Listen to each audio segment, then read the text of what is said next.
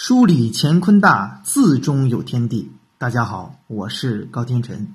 今天呢，我们来做一个呃特别的节目，我们来讲解《千字文》里面没有的两个字“温”和“义”。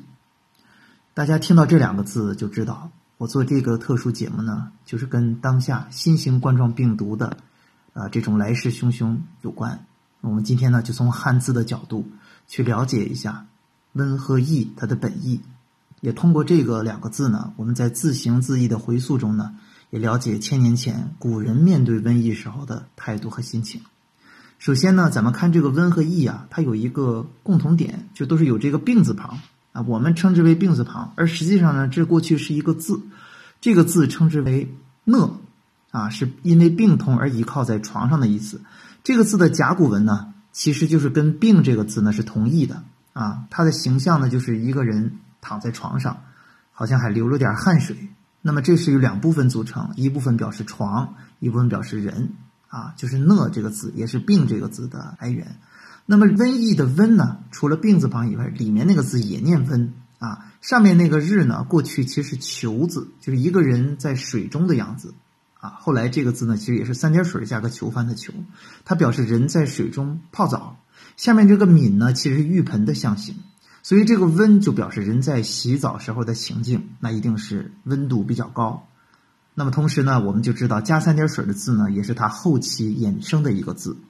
所以我们就知道瘟疫的瘟它是什么意思？它一定是跟热有关的病患，就是说这个病呢，一定是跟发热、高温相关的。所以温其实可以宏观的概括为一种急性发热的传染性疾病。虽然在宏观含义上呢。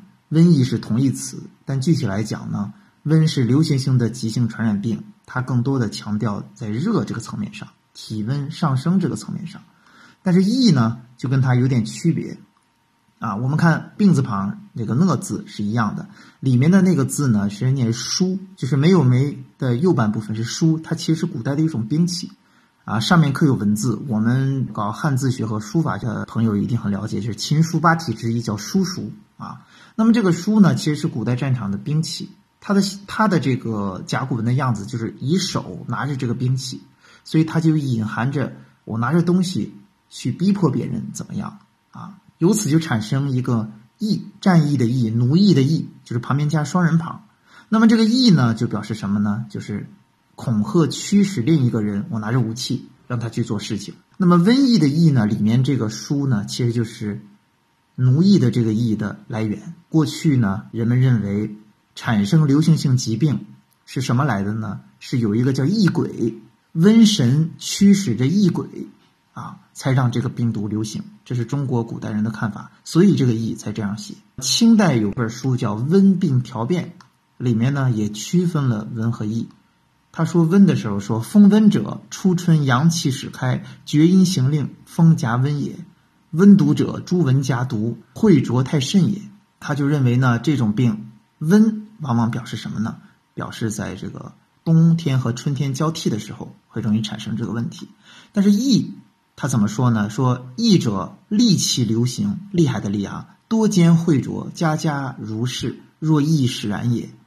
也就是说什么呢？疫这个字，它会表达出外化的一种状态，称之为戾气。病字旁里面加一个万字啊。叫戾气，叫利益之气，有点像毒气、杂气这种东西。所以《说文》里面说“戾”呢是恶疾也，“疫”呢就是民间疾也。所以说，我们就知道“疫”就是瘟疫的“疫”呢，是更强调这个病毒传播的广泛性和严重性啊。那么我们也知道“异鬼驱使”也是这个字的来含义。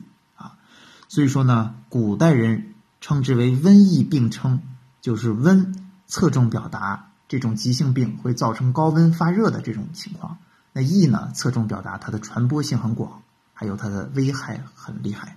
那么在这里呢，我们就能看出新型冠状病毒无疑是符合古人的这个瘟疫的这种样子的啊。在此呢，我们也希望我们的这个一线的战士们能够保重身体，也希望瘟疫能早点过去。